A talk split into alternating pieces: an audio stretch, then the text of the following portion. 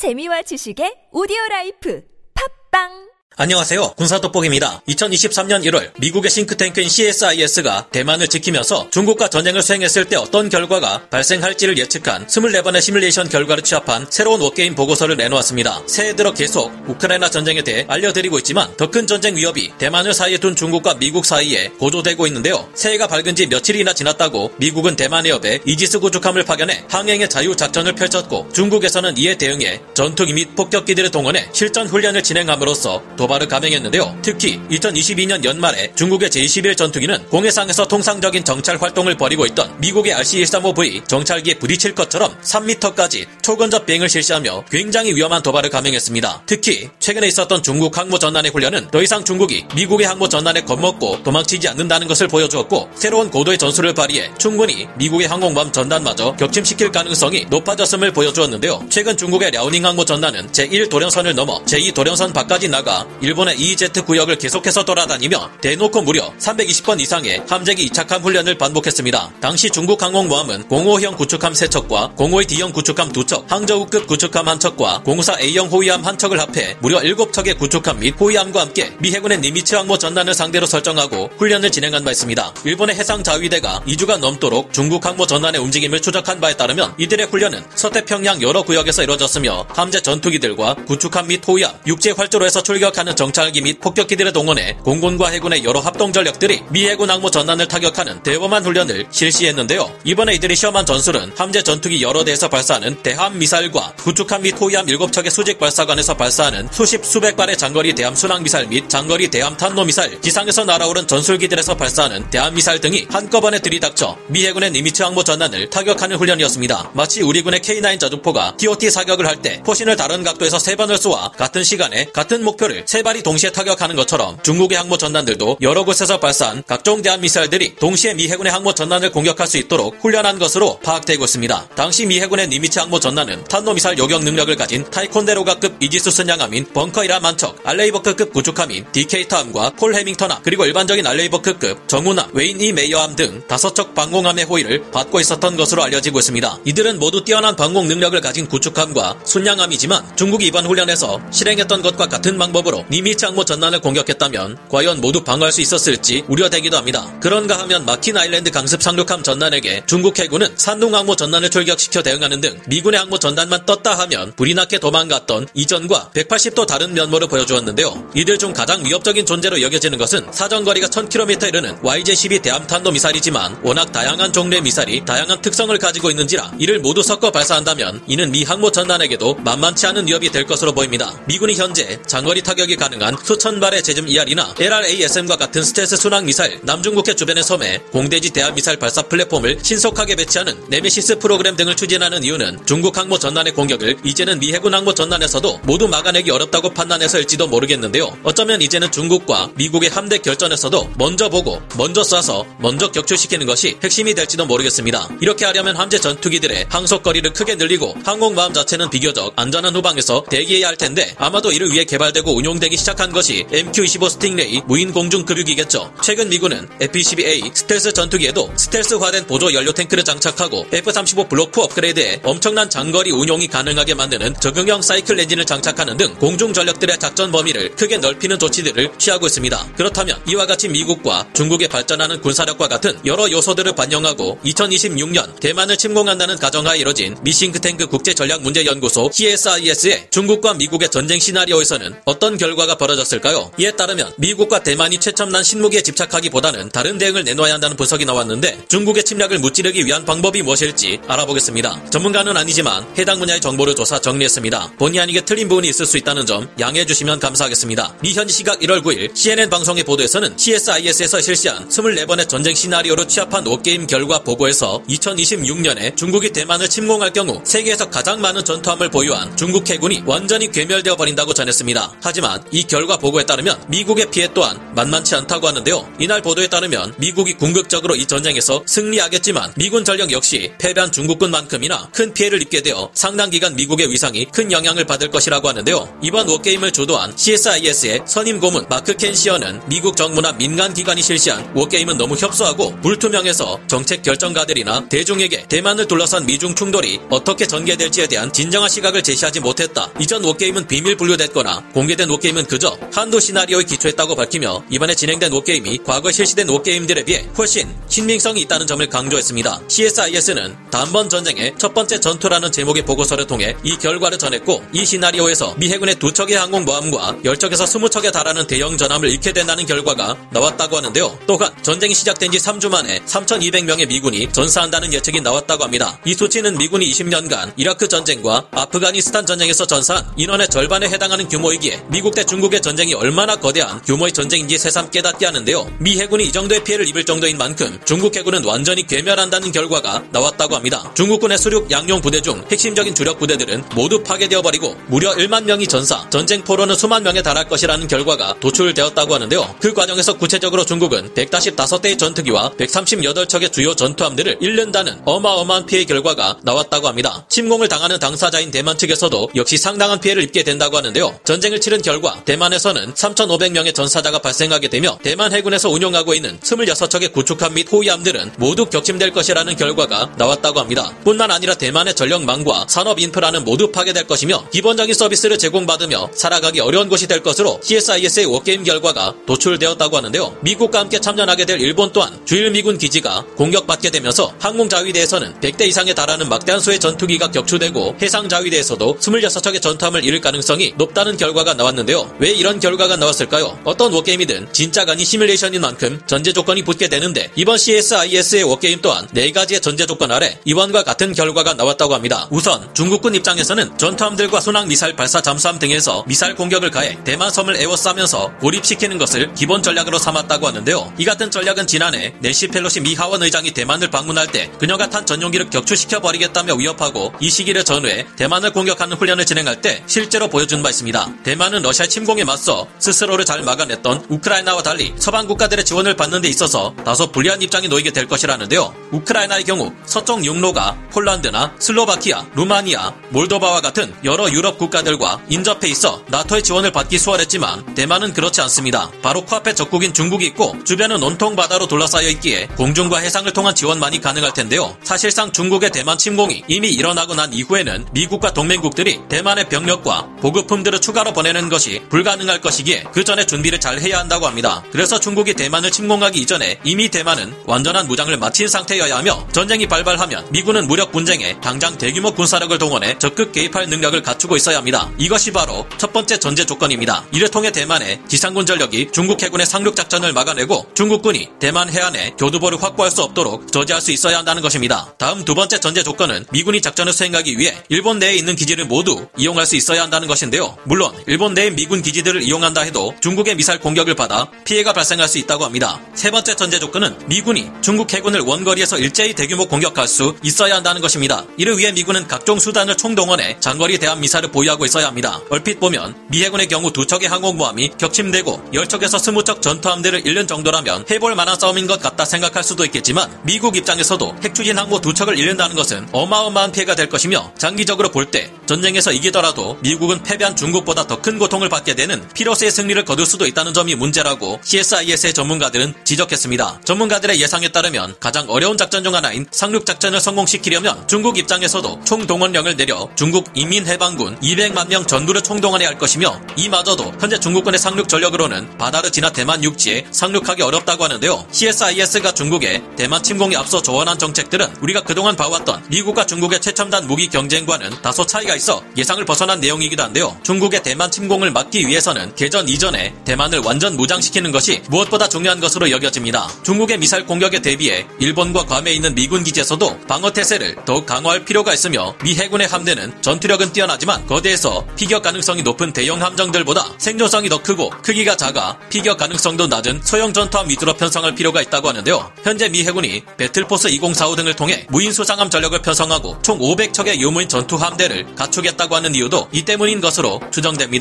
미 미 해군은 잠수함과 지속적으로 폭격을 가할 수 있는 폭격기 전력에 우선순위를 두고 준비해야 하며 값비싼 첨단 전투기들보다는 저렴하고 가성비가 높은 전투기들을 대량으로 생산하는 데 초점을 둬야 한다는 권고가 CSIS에서 나왔습니다. 대만에서도 마찬가지로 중국의 선제 공격을 견디기 어려운 고가의 대형 전투함들보다는 단순한 무기 플랫폼들을 대량으로 갖춰 대비해야 할 것이라고 하는데요. CSIS의 보고서는 중국이 자신이 불리할 경우에도 전쟁을 일으킬 수 있으며 반대로 전쟁을 일으키지 않고 중국 지도부가 대만을 외교적인 방법으로 고립시키라거나 경제적으로 압박하는 다소 소극적인 방식으로 압박하는 데서 그칠 수도 있을 것이라 보았는데요. 그러나 중국은 지금부터 2027년 사이에 시진핑 국가주석의 연임 체제를 확고히 하고 그 명분으로 삼기 위해 대만 침공을 감행할 가능성이 높으며 현재도 이전보다 수많은 첨단 무기들을 개발하고 생산하는 속도가 가히 믿어지지 않을 정도이기에 이 위협을 무시할 수 없을 겁니다. CSIS에서의 워게임에서는 언급되지 않았지만 우리 한국이 이 전쟁에 참전할 경우에 대한 예상도 많은 이들에게서 회자되고 있는데요. 이는 중국이 대만 침공에 앞서 북한의 도움을 받느냐 아니냐에 따라 달라질 것으로 보입니다. 중국의 대만 침공으로 중국, 미국, 일본, 나토 국가들 간에 거대한 전쟁이 일어난다면 현재로서는 우리 또한 직간접적인 피해를 입는 것을 막을 수 없을 것이라는데요. 전쟁이 일어날 수밖에 없다면 대만과 미국이 압도적으로 중국을 제압하고 큰 피해를 입지 않을 수 있도록 미군과 대만군의 전력이 중국군의 전력을 일방적으로 압도할 수 있을 만큼 강해지기를 바라보게 됩니다. 오늘 군사돋보기 여기서 마치고요. 다음 시간에 다시 돌아오겠습니다. 감사합니다. 영상을 재밌게 보셨다면 구독, 좋아요, 알림 설정 부탁드리겠습니다.